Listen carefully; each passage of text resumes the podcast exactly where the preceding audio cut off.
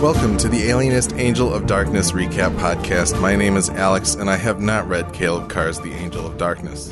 And my name is Nick, and I have read Caleb Carr's The Angel of Darkness. Today we will be discussing Season 2, Episode 3 of the TNT series titled Labyrinth. While we will not be spoiling any of the book and by extension any future plotlines of the show, we will be discussing the details through Season 2, Episode 3, so pause this and go catch up before you listen to the rest of the episode. Just in case you are unaware, the show is airing two episodes at a time in the United States, but we are still recording separate podcast episodes for each television episode. So this episode of our podcast is only discussing the third episode. In our feed each week, two episodes are being posted about 12 hours apart. If you accidentally skipped an episode, go back and check our feed for the one you missed or to see if the next one has been posted. You can find more episodes of our podcast at thealienist.tv and you can send feedback to feedback at thealienist.tv to tell us what you think of our podcast. If you enjoy this show or any other show on the Midwest Podcast Network, please consider heading over to mpn.bz slash Patreon or patreon.com slash MidwestPodnet and pledge as little as a dollar a month to make our network even better. Special thanks to Jason K. Gojo and Sidza who have pledged at the level of $10 per month. Speaking of the other shows on the Midwest Podcast Network, check out Horror Movie Yearbook as they finish their summer of Scream discussing Scream 4, as well as the Midwest Game Nerds where we just talked about Ghost of Tsushima. Nick, how are you doing? I'm doing pretty well. How about you? That's good. I'm good. I'm all right. Nice. Got more alienists to discuss. Now, now that we're halfway through the season, Yeah. you're you're you're doing well still. yes. Okay. Yes. Four Good. four episodes later. Yeah. Yeah. Halfway But, through this uh, crazy journey. Yeah. Shall we get right to it? Yeah, why not? I can't think of any any banter for this episode yet, so let's just roll right on through. Coronavirus, coronavirus, and just Basically, 100 days from the election. I think today marks 100 days. Th- Those are the two things we seem to bring up for some reason pandemic and politics. yes, the dawn of the hundredth day, or the dusk, I guess at this point. Anyway, let's get on with it. The teaser. Sarah tries hypnosis from Laszlo so that she can recommend it to Senora Linares without reservation. Despite her skepticism, she appears to give over to it and experiences a memory from her past. She's 12 years old, running through a field outside of her family's house in Rhinebeck. All of a sudden, she remembers blood on her hands and that uh, in that memory and asks to stop. She looks quite shaken from the experience, but also somewhat convinced. Um, it was cool to see how the show would treat the hypnosis. And- yeah, the experience of it. yeah, and I liked the fact that like you could, they kind of put Sarah half in and half out, and, and like she had had the balloon in her hand and she lets it go, and she's but she's still in Laszlo's room. Right. I thought that was a really interesting depiction, kind of of that. You know, I've never been hypnotized that I know of, so I can't really like relate to it that way. But um, but I thought it was kind of a, a cool depiction, and I kind of wish they would have done something more like that with the Senora later, but they they don't really. Yeah, I liked the way it was shot in that like the when her arm was extended up like Mhm. oh, grasping the balloon, she was in the room as well, but it like kind of almost matched the same angle. It was Yeah. really cool. Like I I liked it a lot. It like a felt match on action, as it's yeah, known. and it felt like what I would imagine that would actually feel like. Like that kind of strange, kind of like when you have those dreams where like you're like if your alarm goes off but you go back to sleep and you Mm. start dreaming but you're like not quite as deep in a sleep as you were. That same kind of sensation where you know you're awake but you're also dreaming. It's weird. Yeah. Yeah, no, it was it was interesting. Um but yeah, other than that, I don't know that there's too much on the uh on the teaser. Rhinebeck is a, a city that's partway between New York City and Albany, just for reference. hmm Yeah, Um, Sarah grew up in the country. Okay, so that makes sense. There's some stuff to do with this that comes up again later that is kind of material from the first book, which is cool. Something they didn't really touch on. Well, they, okay, so I will say they did eventually get to the point where Sarah told John, I think, at the end of the season one, that her father killed himself, or her father required her help to kill himself, basically. hmm And so I, I assumed that this is what this is kind of pertaining to, but, you know, I guess we'll see. Yeah, yeah. So interesting. Uh, but all right, anything else on the teaser? Mm-mm. Oh, oh uh, other than that, Daniel Bruhl has an amazing hypnosis voice. If I was going to be hypnos hyp- hypnosis, Hypnosed. if I was going to be hypnotized by anybody, Daniel Bruhl, totally down. Yeah, I was sitting on the couch, kind of going, leaning Well, in. and I liked his very like erudite because I'm I'm used to like the the obligatory like NBC sitcom of you're getting sleepy and he's like dangling a watch in front of their face, right? yeah, So his like kind of like hypnosis, the Greek god of and and like all of that stuff, I I felt like was a pretty novel introduction to to the hypnosis. So Mhm. that was that was pretty cool. it was. Uh, all right, Act One. By observing the gown that Martha Knapp's baby was discovered in, the team deduced that the abductor may be a woman, one who aspires for affluence and kills because she is jealous other women get what was taken from her. Bitsy provides a list of people who are big donors to the hospital, and Augie Gildersleeve, a friend of John's, is on that list. Sarah calls on Augie to get her an interview with Dr. Marco at the hospital. Sarah shows up at the hospital, pokes around the maternal research wing, and gets caught by the matron. In her interview with Marco, he gives no quarter despite Sarah pushing hard for a report on the incident with Martha Knapp. He doesn't claim to have one, but will allow her to take a look around the hospital. Sarah meets Libby, one of the girls that works at the hospital. She's a little more forthcoming with information, but claims none of the girls know what happened that night. We see the matron tell another one of the girls that Dr. Marco has requested her presence in his office. Sarah tries to stop her from going, but the matron uh, insists. This, th- there were two very long first acts in both of these episodes. A lot of stuff happened, so we'll we'll kind of go back through it here. Um, wonderful John moment right off the top of when when Laszlo speaks uh, Latin, and John's like, "Oh, please, Laszlo, no one speaks Latin anymore," and uh, Lucius is immediately like, "Here's what he said." Yeah, yeah. That I was- that that might as well have been straight out of the book. It was perfect. It was perfect. I laughed very hard at it, and Nicole was like, "Why are you laughing so hard?" And I was like, "It's John is just kind of an idiot, and it's really funny." yep, exactly. He's Speaking of John being an idiot, I did do one third of my homework. Google. Oh, good. Yeah, so I can I can insert Google. into the podcast whenever I need to, but unfortunately, I don't think there was any goo goo in either. Of the, excuse me, Google. in either of these episodes.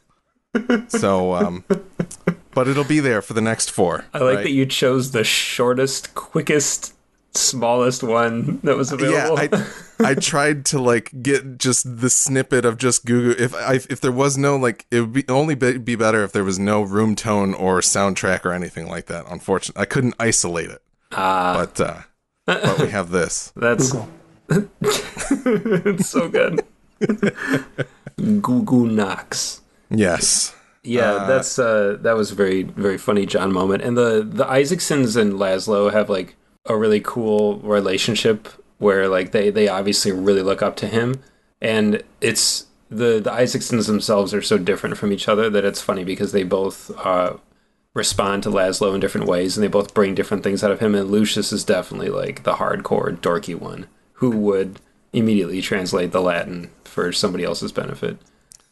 Yeah, it's well, and on to another point. Uh, correction for the last two episodes. I think I might have swapped Marcus and Lucius in every instance that I brought them up in the first two episodes of our podcast. But It's easy to do. my apologies. Yeah, I, Um, I think I did the same thing on our first episode of season one, and I Hmm.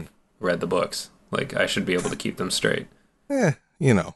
There's a really Um, good little anecdote in uh, towards or in the opening of the of the Angel of Darkness, the book, where Sarah is bringing them all, and when the Isaacsons show up, uh, they always describe Marcus as being like taller, a little more put together, handsomer, very like noble looking, and Lucius is like shorter and always sweaty and always nervous.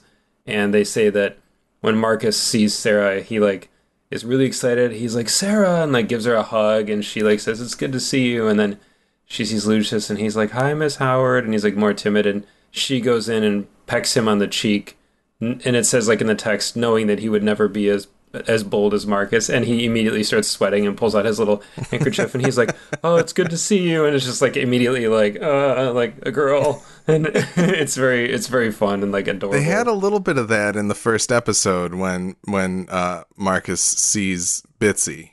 So it seems like there's a Marcus Bitsy. The Tumblr crowd might be shipping Marcus and Bitsy together.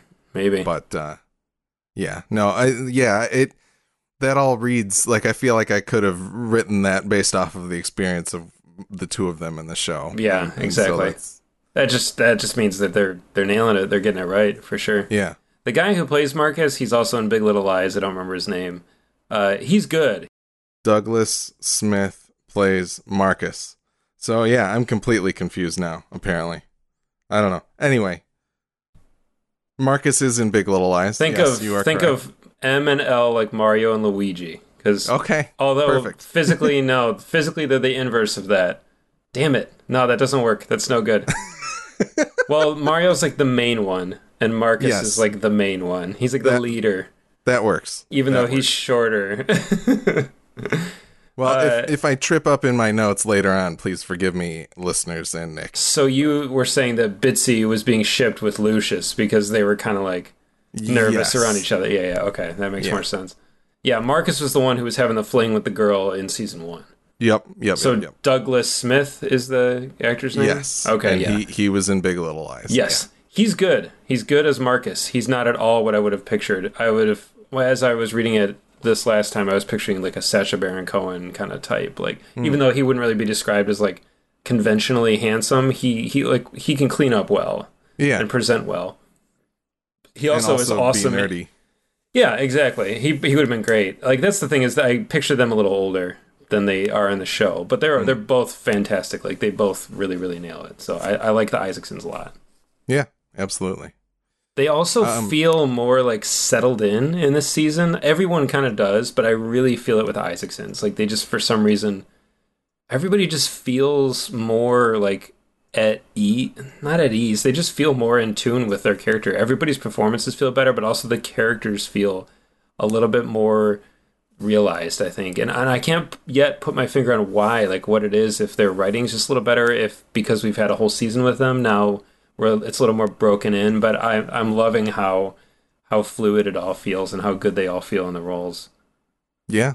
No, I I completely agree. There's not it doesn't um it doesn't really have the kind of initial like for I guess for you from the book perspective fitting these actors into those characters is probably a harder task than it is for me as somebody who didn't have that uh any preconceived conception of these characters.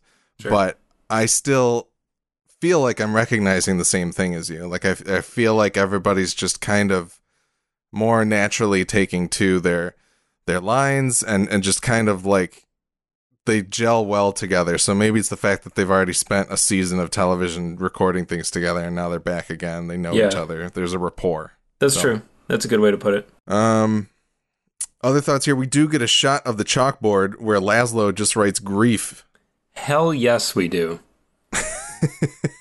and it's so good. I have it in my notes. I had the chalkboard with an exclamation point. I I ex- I exclaim the chalk. Nicole can attest that I exclaim the word chalkboard anytime we see somebody interact with it on the show. So It's so funny that it's. I really can't talk about it every episode, but aside from all the the symbolism and and what it means, like it's such an important tool for hmm. visualization for them to get because in every every cop movie, every cop show, every Law and Order, every everything like this, they always have the board with the pictures of the suspects and the the yarn that's connecting people. Mm-hmm. And getting it all up onto a surface where everybody can look at it. And it it's a I mean it's a like a basically a proven thing where you get all that information up there and you might suddenly your brain will make a connection that it didn't before because you're able to visually take it all in yeah, and that's something that they do kind of remark in the book that is kind of an interesting thing that's not commonly done. This is one of Laszlo's kind of ideas is to just, I mean, literally just like that, we'll write a word on the board that seems like it might be related. And there's plenty of times throughout both books where he'll erase something that no longer has meaning or something that was a dead end or something that wasn't as important as they thought. And then he'll just write something else in its place or reorganize the way the words are. Like it's, it's such an interesting exercise for them as a as like a detective uh, group and the way they have to think and the way they have to try to connect dots and put clues together especially in the first book when they're literally just trying to find this man's identity literally any scrap about him. They're they're literally just trying to assemble a profile on this person so any tiny shred of information like the facial tick in season one and that kind of thing becomes big. And they also mention the books too how certain words will be written really huge because they think that's super important other things will be smaller and then they'll kind of change it around. So it, it's cool to see that that moment kind of make it in there where he's writing grief and calling attention to the idea that these big words will rattle around in their heads for a while until they tease some meaning out of it That's funny because uh, honestly, in the way that I even said that on the uh, moments ago, it, to me, he, I guess this is a sad point. It almost felt like a joke, right? To me, for some reason, like the, just the idea of like him writing the word grief up there, and then they don't look at anything else on the board in right that yeah shot. The way right? it's shot is like just to see that one word Yeah, yeah. So I guess it's cool that the context that you have it meant more to you, but it's sad that that didn't necessarily convey to me without you saying something about it. So right i know But- i know i Yeah. know was it, it, feels like the the focus on the the show for what it is. Last last season we remarked that it didn't really set itself apart from like current police procedurals. Hmm. And by not including that stuff, it's almost not um it's not even commenting on the novelty of this idea of putting all of that information up there and trying to see it in that way. Sure. So so it feels like even though that would maybe bring it closer to some current police procedurals, it feels like they could they they could have done something to kind of set it apart or or show show everybody that this isn't necessarily how the way things were done or that the technology itself made it harder to do than you do nowadays that kind of thing. Mhm. so uh but yeah chalkboard fantastic. Uh can we talk about the name augie gildersleeve? Yes please. Perfect. Perfect gilded age name. Yeah high society. Also like i i just probably could have assumed that john had a friend named augie gildersleeve yeah that's good is gonna have to go on the soundboard after goo goo yeah just starts yeah. stringing It's like together they- john saying all these names they just picked names that Luke Evans would would say funnily. And they only have o's and g's and then a, maybe a vowel or two to help out yeah. next is gonna be um, the oingo boingo and oogie boogie man um, is Aggie in the book at all that you remember? I Probably don't remember. So if he is. there, I don't remember. There's there's a lot of stuff in this and the next episode that I like was kind of like in my chair, and I was like, "Uh, uh, "Is that in the book?" And like I genuinely couldn't remember, but I think it's if it's not, it's they're doing a great job of making me think it is. Like it, it's fitting so well into the show that I I'm having a hard time differentiating between what's in the book and what's not. I'm That's trying good. really hard to keep up with my uh, with my reading at the same time as the show, but I fell behind again because I was traveling for work this past week, so it was tough. But uh, I am gonna make some strides this week and hopefully kind of get caught up again. But I mean, Jesus, we're halfway through the show already. I can't be halfway through the book by now. It's Yeah. nuts. Although Yeah. The this feels kind of like stuff still from like the first third of the book or so. Like it all still feels kind of front ended. So I'd expect some pretty heavy deviation for these last four episodes, but Interesting. it's all good. I'm Yeah. I'm liking it a lot. Um, just to step back for a minute because I forgot to comment on it. The idea that they're looking at the gown that the baby was found in and kind of teasing apart these details about the profile of the person who made it and things of that like that's getting down to some of that process that Yes. that uh, we missed in, in previous episodes. And Yep. so I, I really enjoyed them combing that evidence for what it was worth and really getting a lot of something out of it that appears to be correct, you know? Yeah. at least, yeah. Well, and that's the cool thing too is now with their experience with the Beecham case, they're good at this now. Like they they know each other's instincts and they know each other's intuition and they're able to to feed off of that a little bit more. Because with the first case they were kind of like they were all kind of in it together. They were all trying to prove it. And now that they've they've done it and they know they've done it they can they kind of know what each other's strengths are and what each other and especially with Sarah like there's there's insight she's bringing to the table that uh that they seem to occasionally have a hard time accepting but at the same time they're kind of quick to get over it because I think it's when she proposes. I think it's the beginning of episode three when she proposes something and John's like, nah. And Laszlo's like, yeah. And that's when he says the Latin phrase and he basically says Occam's razor. Like sometimes we look for something more complicated when really Yeah, she she posits the idea that this is likely a woman who did this because Laszlo's like the stitching is really good and she's like, "Yes, it's probably a seamstress." And he's like, "Or it's a surgeon because Exactly. he wants to pin it on Dr. Marco." Yep. But you know, John's kind of like that easy, and then they they talk about the the Occam's razors thing. So it, yeah, it's interesting. It, it I think it's also kind of um, it's weird to see Laszlo bringing a personal vendetta into it. For Yeah. me, at least, you would think a man of science that he claims to be, he would want to try and separate thing and look at things and look at the evidence as broadly as he can and and he still does that but i think he's like leaving a door open of like maybe marco is still part of it right and so um Yeah, I think the thing was- about Laszlo too that's and I kind of mentioned this in our previous episodes this season, something that I felt was a little bit missing from the show was the that Laszlo's Laszlo's nerves and his emotions run really deep. And like he he kind of covers it up most of the time, but when it does come out, it comes out big.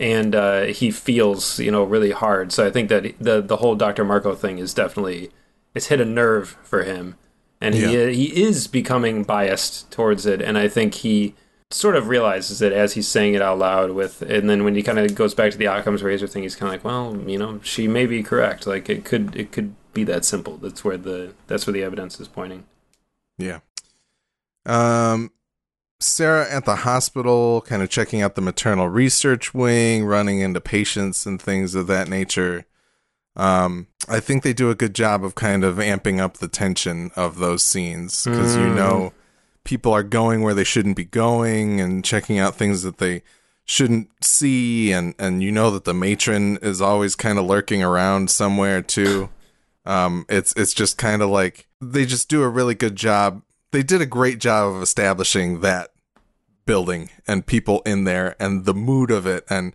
how the employees feel and what the patients are experiencing and things of that nature. So i think that came across really well with sarah kind of poking around and yeah.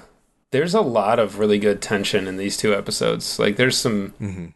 there's some good stuff. There's one there's a scene that made me gasp that i'll have to talk about later because it was so well done but i'll that's actually in the next episode but okay we'll, uh, little tease for the next yeah, episode there you go. Stick with us for the next three hours. then we'll get to episode four. No, I'm just kidding. Dr. Marco, uh, that interview, I think, uh, you know, he's doing more of what I expected him to do, kind of. Yeah, you put that really well last week with the way he kind of comes across. Because I thought the same thing. I when we see him working in the laying in hospital, he's kind of menacing and scary. And then when he's talking to Sarah, he presents really well. And I was like, Ooh, Mhm. here's exactly what Alex was saying.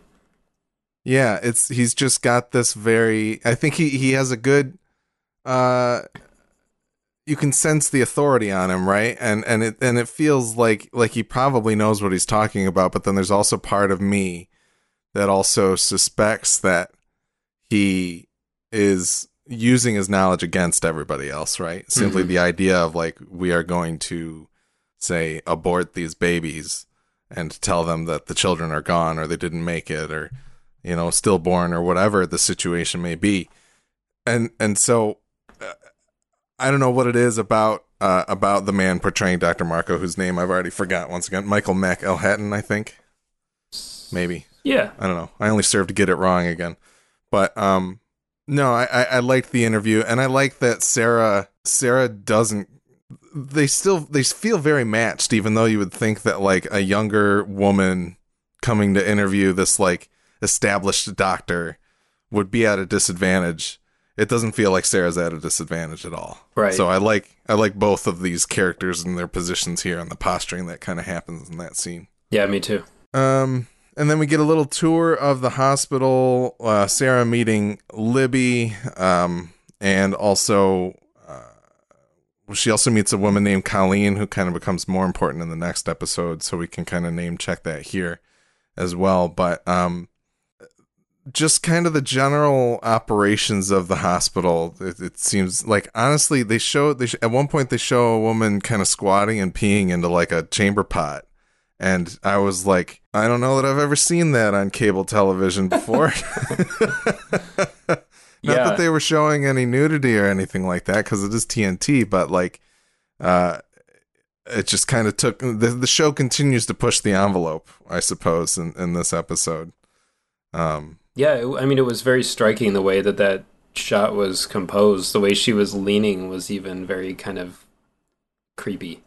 Yeah, It was yeah, kind of exorcisty, like the physicality of it, and the way she Mm-hmm. was sort of silhouetted. It was it was very, yeah, it was weird. yeah. Um, any any thoughts right now about like Libby? I don't necessarily want to delve too far ahead with it, but um, you know, I feel like they they've started establishing these kind of working women in the hospital and and uh, kind of the abuse that they receive from the matron and and Yeah, uh, just kind of the horrors that they also have to deal with. You know, delousing somebody. Like I, I've never had to comb any lice out of anybody's hair, knock on wood, but I assume it's not going to be fun.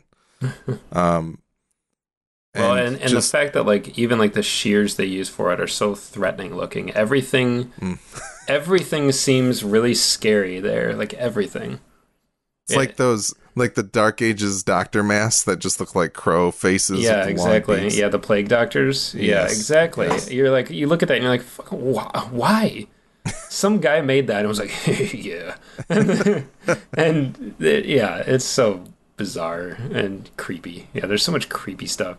The juxtaposition of like the, well, especially in episode four. The uh, let's just review episode four right now. this is actually a secret episode four episode within episode three. Uh, the the contrast between the the lying in the hospital and then like the society balls and parties and stuff is just so gross and so stark. Um, and that the delousing scene is a perfect thing to call attention to because it was so ugh, everything about it. yeah, yeah. Uh, the the so the hospital and all the women are kind of like Sarah's detective agency in the show, where against the book, it's really been expanded and had a lot more attention paid to it and a lot of life breathed into it that wasn't there. And I I like it a lot. I like the hospital. I like the whole cast of characters there too. Yeah, absolutely. Well, and I, I even like, in contrast to last season, the idea that like I feel like I could kind of paint a little bit of a picture of like when they're approaching the hospital. I know the uh, the wrought iron gate that's out front with the name on it, and you have kind of this um buttressed tower that has like an opening in it that you walk through to get to like the main entrance and things like that. It, it just it it feels like a more real location and less of a set than say like even um their meeting place did in in the previous season. Right. So, yeah. All right, act 2. 30 minutes in. I was gonna say what? I thought that was Act Three. There's so much that happened in that first act, so hopefully these go a little bit quicker. Uh, Laszlo throws the cloth that he got from Martha Knapp onto the baby's coffin as it is lowered onto Martha's coffin. The Isaacsons use a hand cranked centrifuge to discover the baby's stomach had breast milk in it at the time of death.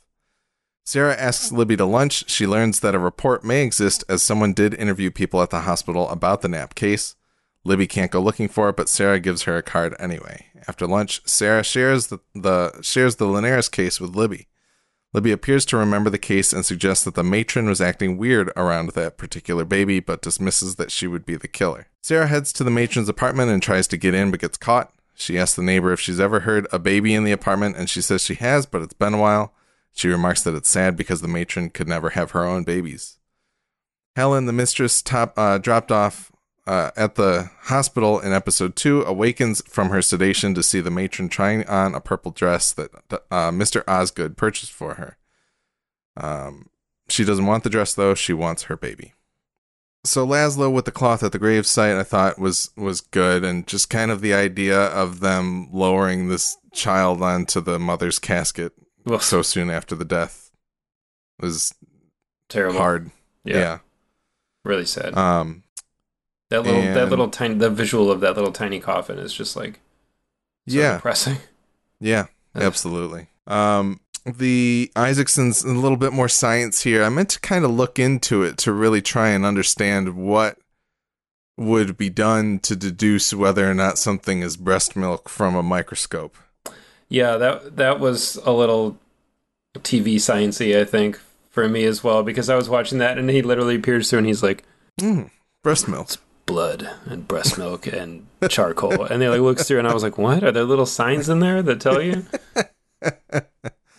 yeah, I don't um I don't really know what like I, I, I guess maybe he knew it was a liquid and it was in a baby's stomach, but like at the same time it's just kind of uh, yeah, I don't know what they can see with a micro. That's the thing. Like, I I don't think it'd be impossible to identify that for what it was, but under a microscope, I also thought was a little weird, and I'm by no means a, a scientist, so I uh, yeah, I don't know.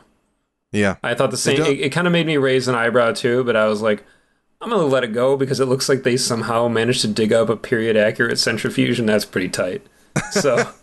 that was really cool. The idea that it uses a hand crank. I was sitting there like, what fucking gear ratio do they use so that he can put so little effort into it and it spins so damn fast? Yeah. Like it was, that was pretty interesting. So it, they probably uh, they probably made it themselves. That'd be a thing. That, the, say the Isaacson's like, oh, I made this. yeah. What do you call absolutely. it? A, a whirly. Sh- a, I don't know. Some stupid name for it. A whirly gig. Yeah. A goo goo. Um, Sarah's lunch with Libby. Uh, interesting to kind of see them bond. They bond over the fact that it seems like both of their fathers committed suicide. Sarah's with a gun and well, committed suicide, quote unquote. Um, and Libby's with a rope uh, over a bridge. Um, but I feel like um, this is kind of hard for me to even talk about knowing what we know from the following episode, right? But I, I feel as though the um, Libby's kind of behavior throughout the lunch and her nervousness, I think, gets very um, highlighted in a sense, and and you get to feeling as though you know she's afraid to upset the matron. She doesn't know what she should be doing, but it also kind of had this just kind of off-putting undertone and like her I guess I guess the thing that really caught me was the idea of her being like, "Oh, your dad committed suicide. I can bond with you over that." She kind of gets excited about it too, and it's just it'd be a weird thing to kind of like discuss with somebody that you just met yeah. Even if it comes up in like a natural conversation. So I I, I thought they kind of put you on edge with Libby almost immediately. That's funny. I uh I kind of got the opposite vibe from it all. I mean, I hmm. I think you get I get the impression that their their their lives are so like depressing mm-hmm. and they're especially enduring the matron all the time and the things that they see day in and day out that like the the opportunity to find uh, a friend outside of yeah. there, especially somebody with shared trauma like that. But also the fact that Sarah's like a little more upper crust and she took her to a restaurant that she clearly does not belong in. Yeah. The whole thing is kind of like I think sort of a thrill for her and she's clearly out of her out of her comfort zone and she does she just ordered because she was like there were all these little things that i found very charming like she's like oh i was too nervous to read the menu and yeah. she she is just as uh oh shit how did aggie put it with regard to sarah? Like refreshingly um do you remember what I'm talking about? Where Auggie basically said she's she's very upfront and direct with everything. Yes. She, yes. She, Libby's kind of the same way with Sarah, and I think that they both kind of feed off of that. They they kind of both disarm each other. I think, which is cool. They're uh, they're people that seem used to dealing with uh, with difficult stuff, and uh, they they both kind of seem relaxed around each other, which is nice. That that makes a lot of sense too. Like I, I guess there was just something about it to me that felt um felt a little strange about how how quickly they both disarmed each other as you said and and yeah and it it just um you know why Sarah's doing it. Sarah absolutely wants to get as much information as she can, right? But it also comes from like an earnest place because it's not like Sarah's exactly yeah, that's how I not felt. a, a terrible woman or terrible person in any by any stretch of the imagination. So it, uh, but at the same time, like I, I guess I was kind of wondering why Libby would be doing that. But I think you're right. I think the idea that they see the horrors of this lying in hospital every day, the blood that they mop up, the babies that are getting lo- that are dying, that kind of thing. Um, I think that makes total sense. it does feel very genuine. Like like you said, it comes from an earnest place, and it does feel like Yeah. an honest conversation. Uh, and they there has to be something nice for two women to be able to sit down and talk openly about that without having to be saying it to a man, and Yeah, and be yeah. worried about what stupid crap he's going to say in response. So it's it's got to be nice for them to just find another another gal to laugh at oysters with, and order a, a beef pie instead.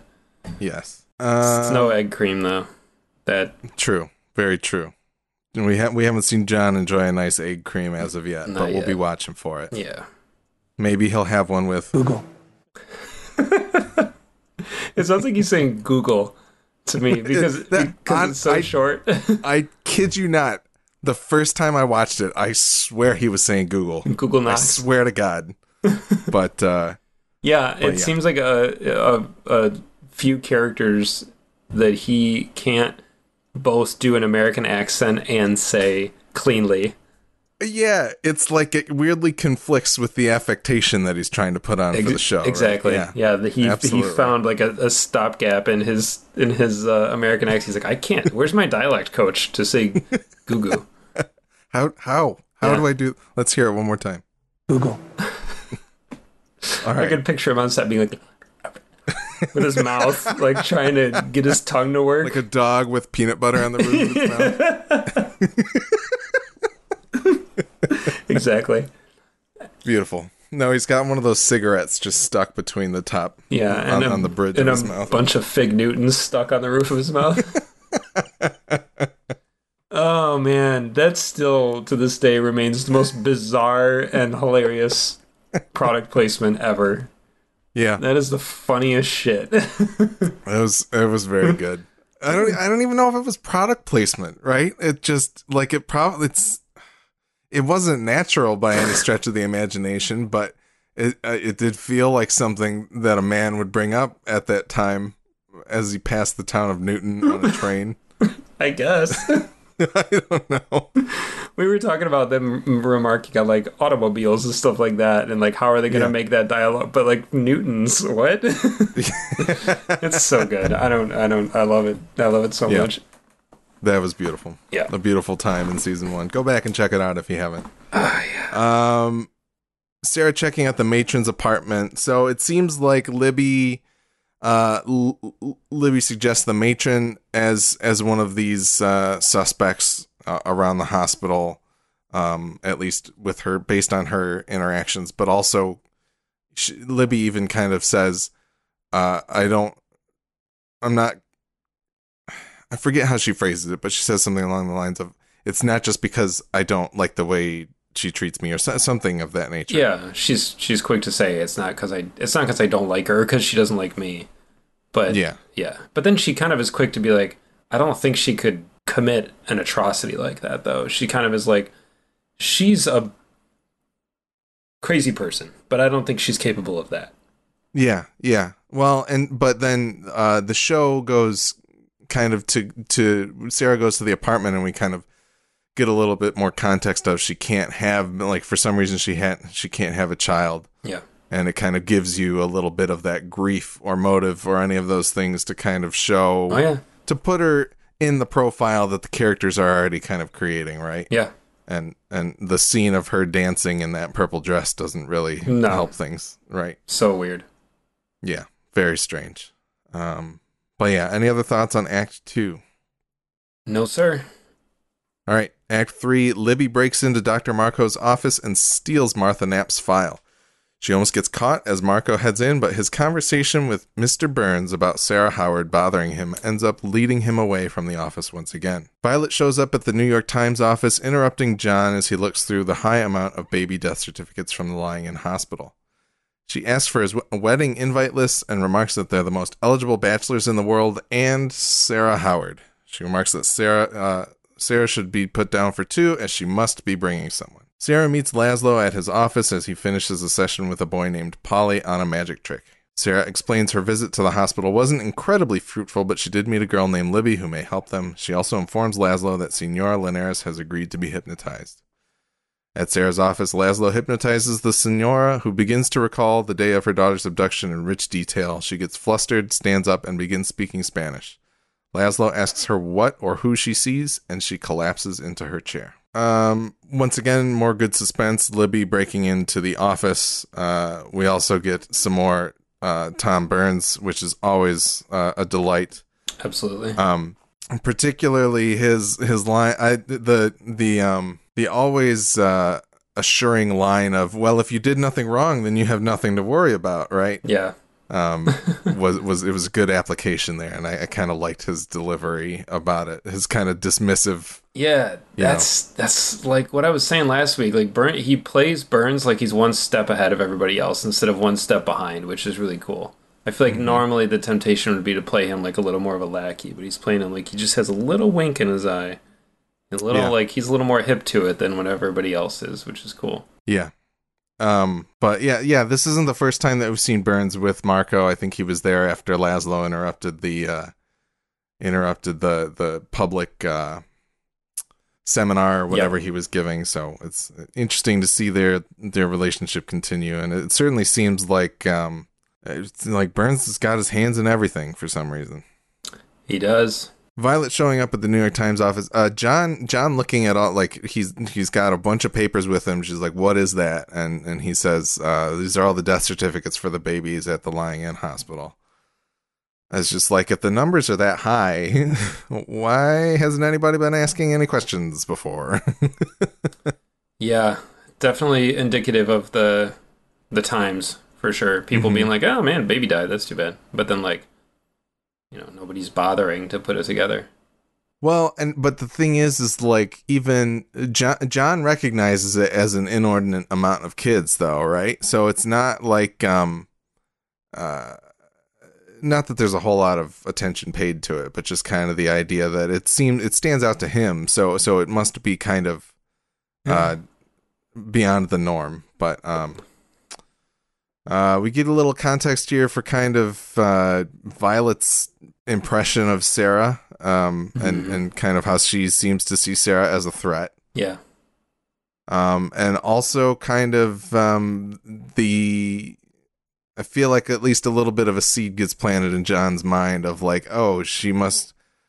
Violet's like, you got to put Sarah down for two because she's totally bringing somebody, and and it seems like that almost is an inciting incident for things later in this episode that kind of makes John Mhm. question things a little bit, or start to, or continue to, or question more, whatever it may be. Um, we get to see a little bit of Laszlo at his institute. So the institute has not closed down as of yet, uh, clearly.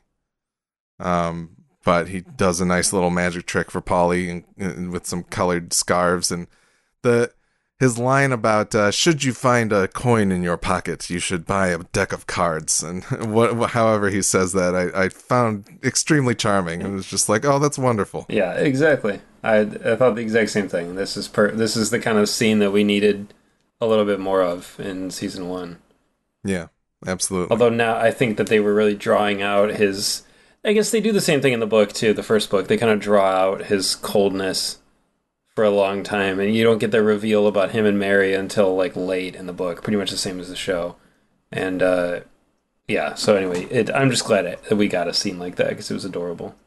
It was perfect. Yeah, seeing just kind of seeing his humanity come out as he's talking with these children that he's that he's treating and and taking care of. I And- think. and you see how how good he is with them. Not, I mean, not only does he want to be, but he genuinely is. Like they they like him, and they Yeah. they find him like nice and comfortable. And these are mostly kids who have been through some insane trauma, and he's able to kind of get through to them, which is really awesome. Especially when you see contrasted with like. Almost every single adult he comes into contact with, they're like, "Oh, you're that alienist." Ugh. Like they just rec- they recoil from him. Like uh, yeah, he's it's it's such a cool contrast to see.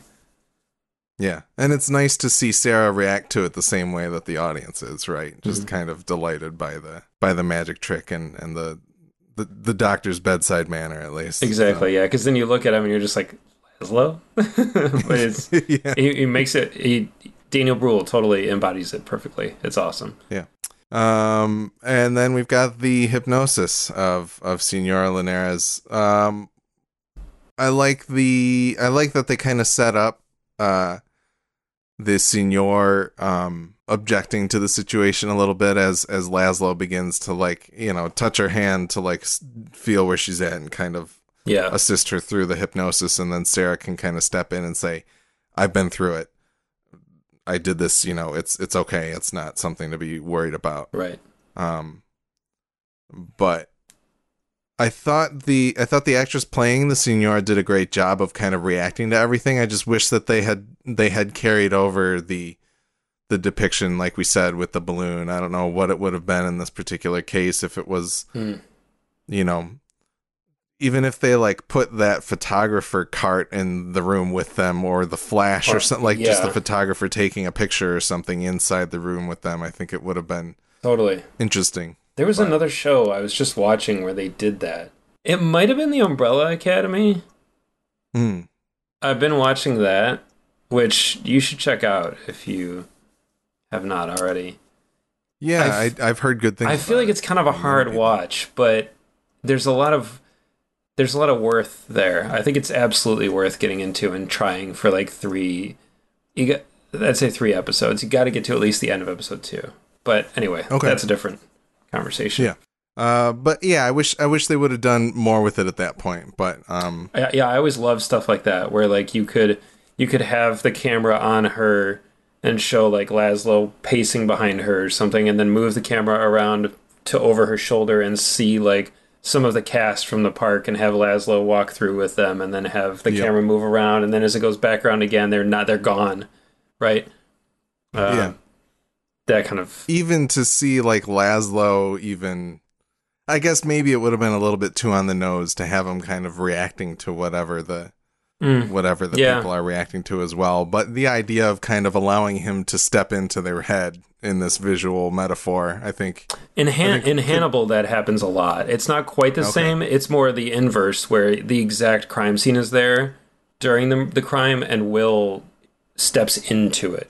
Like it, Hmm. it builds around him.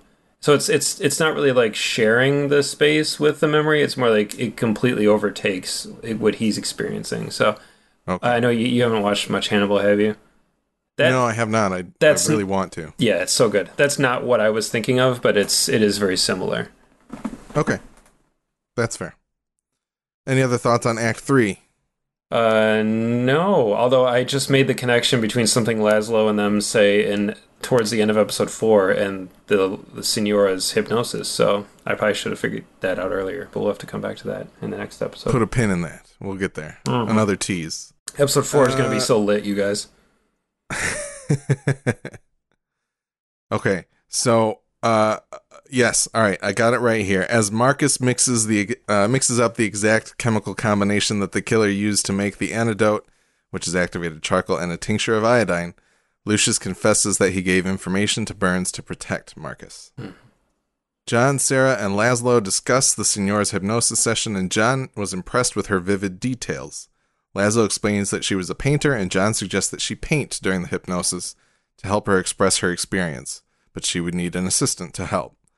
Sarah asks Cecilia Beaux, who is a real life American painter and the Signora's art teacher, to help the Signora as she and she agrees. In the second attempt at hypnos- hypnosis, the Signora completes a vivid painting of the tea house and confirms the dark presence she feels watching her there is indeed a woman.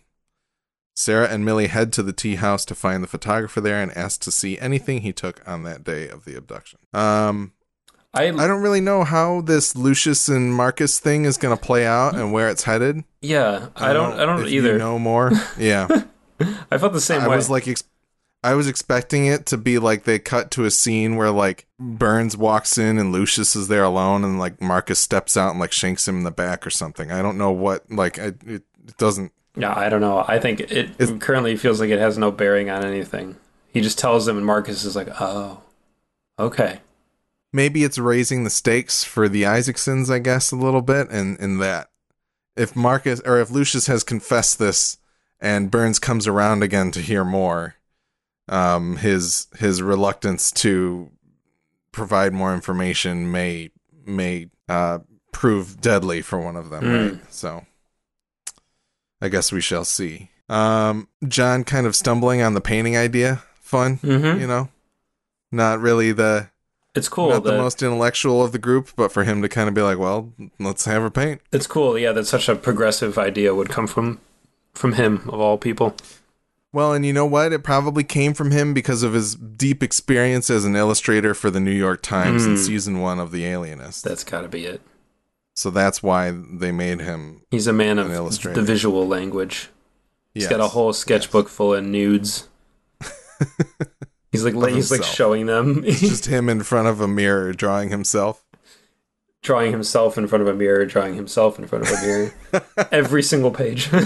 Hey, if the person who made the Fig Newton Photoshop for us is listening, please make a, uh, uh, another drawing of Luke Evans drawing himself nude in front of a mirror many many times. Thank you. We appreciate you. Um, I don't know much about Cecilia Beaux, uh, but another historical figure it seems kind of inserted in here. I don't know if you know whether or not she appeared in the book at all, but I don't think so. I think this one is is pulled for the show. Which it's in it's in the spirit of a real. It's in the spirit of somebody who is in the book, who's uh, who's a painter as well, but it's not her. But I think this I think this is cool. it's interesting that they don't really I, I like if you name drop Cecilia Beaux, I'm sure there are some history fans out there who know these things or art Art history, history fans, people, things yeah. like that.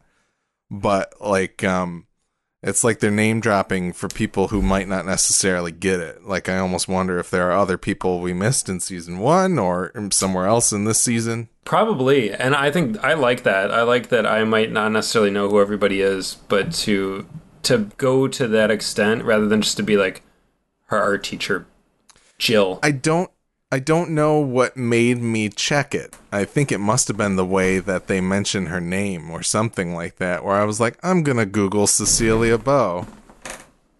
yeah, So that's interesting. I should try to take note of that if that happens again. But I, I don't know what what pushed me to to kind of check that out. Well, Byrnes was real, and they're. I feel like they're taking a lot of liberty with how corrupt he was. I hope. yeah, I mean, he probably was, but uh, I don't know if he quite was. I don't know, but yeah, he was. how does the how does the Byrnes estate feel about this depiction Right, of Thomas exactly. Byrnes, if there is one? yeah, did Ted Levine meet with the family and get their blessing? Oh yeah, he was a real bastard. I'll go for it. Um, and then the painting of the tea house, I thought, uh, I thought kind of it stretches credulity a little bit. I don't know how well somebody would paint under hypnosis, but I've never tried it myself, so who knows? If yeah, I mean, if you were an artist, if that was like your vocation, I mean, they say she gave it up for like the family. You know, if it's if like if if you were being hypnotized and there was a bass in your hand, would you be able to play something? Probably. Like I think Pro- probably, but like I feel like participating in the world in front of me would only serve to take me out of the hypnosis, right? yeah, maybe. I don't so know. I don't. if yeah. if it's so like ingrained in your in your muscle memory too, like your ability to Yeah, to transfer.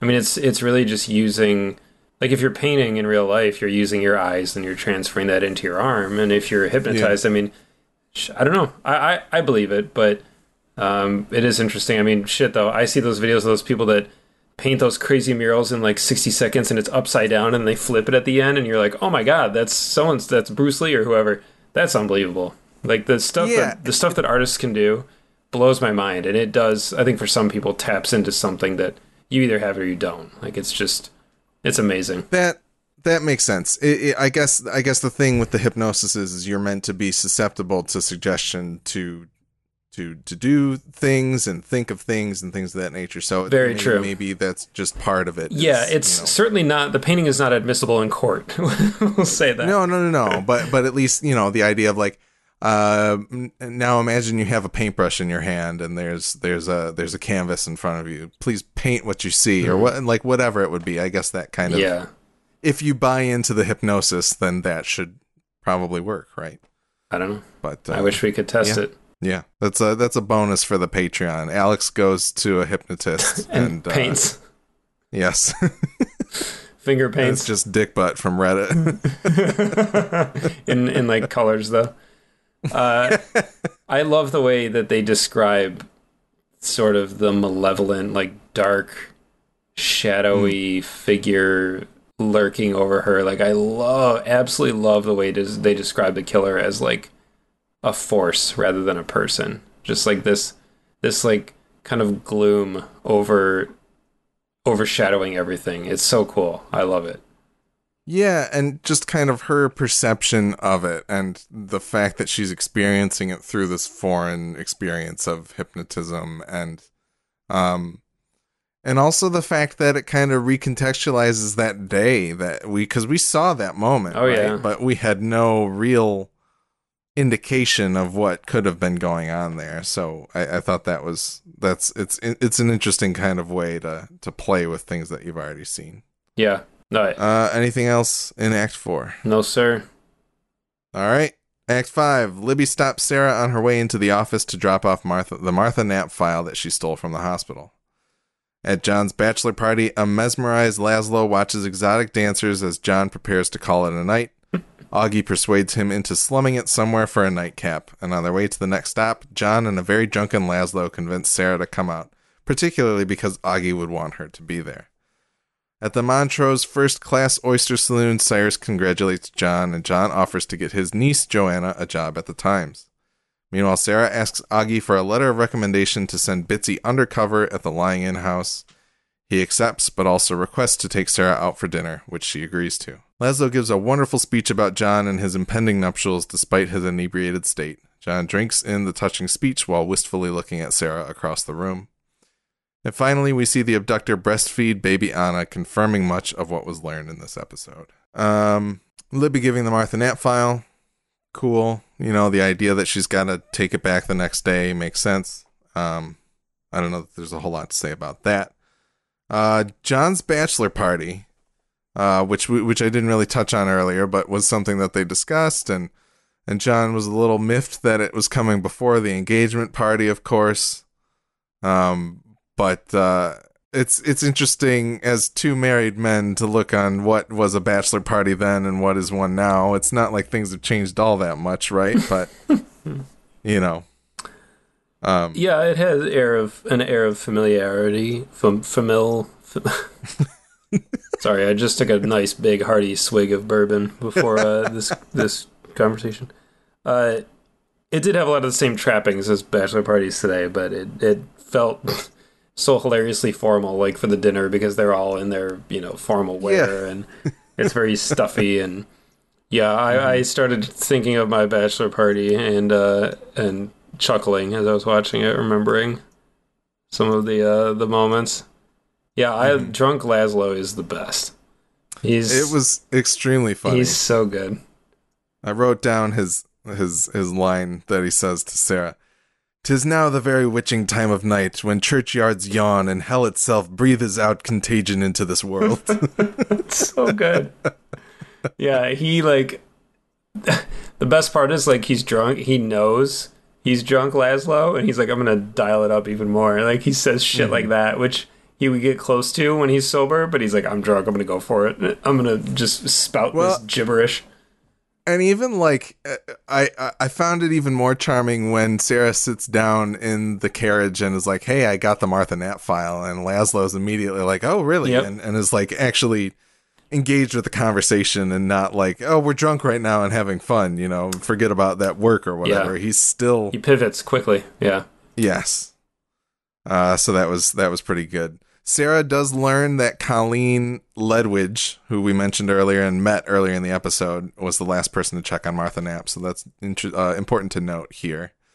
Um, but we'll talk about this more in the next episode. But the idea of planting somebody undercover, I thought was uh, a lot of fun and and um breathes even more life into this season that I don't even necessarily think was there in the first season. You know, we got Yeah, we got like stakeouts and we got them checking out different places that are of interest in season one, but the idea of like we're gonna put an undercover agent in somewhere to learn some stuff Mm-hmm. I Um, agree.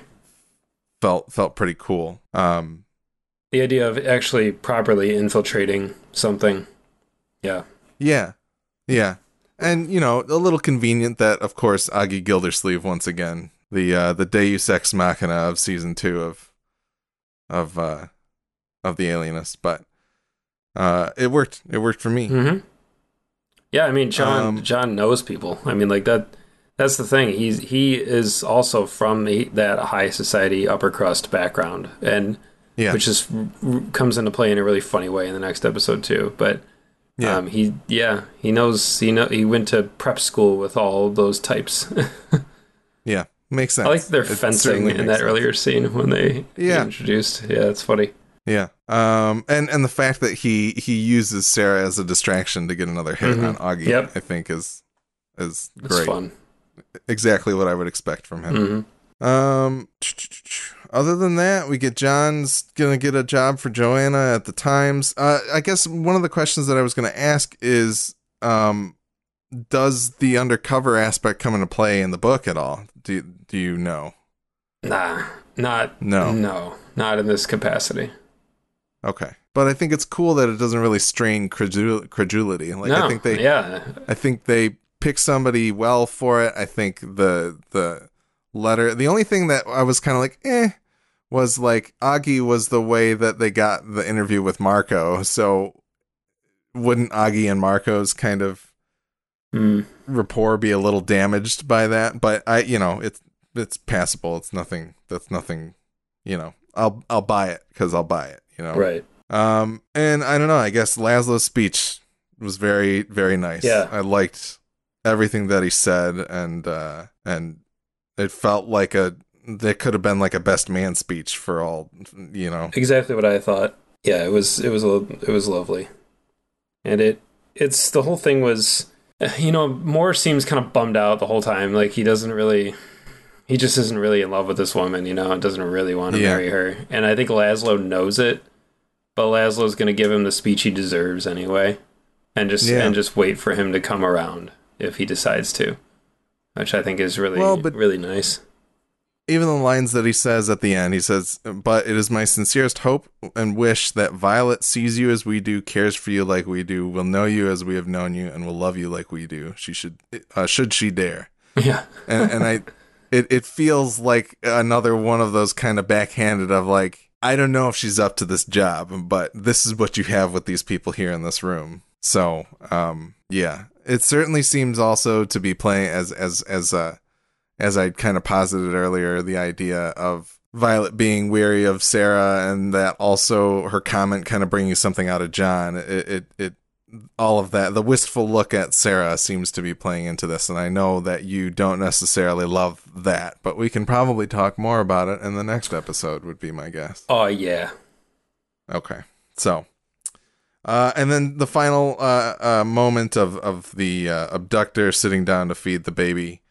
Um, still very unsettling. yep, gross. Also kind of weird. Like the camera's up in the rafters and it blocks like literally two thirds of the screen Yep. and just kind of like, um, just a very weird way to share things. But it's like they, it, it's basically their last possible thing they can show you before they're gonna rip the whole curtain down, right? Yep. So I guess super gross. Do not want. yeah. Uh, anything else? No, good, right. good up, Yes, it was. It was a good up. Great up. great up. Once again, you can find more episodes of our podcast on thealienist.tv. We're also on Apple Podcasts, Stitcher Radio, and Google Play Podcasts. You can email us at, the, at feedback at thealienist.tv to tell us what you think of our podcast and share your thoughts on TNT's The Alienist so we can read them on our show. Send us corrections, observations, or anything regarding The Alienist or our podcast. We would love to hear from you. Please write in. Tell us if we've missed other historical characters. Tell us if you've been hypnotized. Tell us if you hypnotize people. Uh, let us know if you're a painter. Uh, let us know if you can identify breast milk under a microscope. Uh, we would love to hear from you. And uh, yeah. The Midwest Podcast Network has other shows about video games, horror movies, HBO's Westworld, and AMC's Preacher. Find these shows as well as how to support the network at MidwestPodcastNetwork.com. Our theme music is the song Division by Kevin MacLeod, and it is being used under an Attribution Creative Commons license. That's it for this episode of the Alienist Recap. We can't wait to see what the next episode of the Alienist brings, and we hope it's going to be Google. But until then, we'll see you at the chalkboard.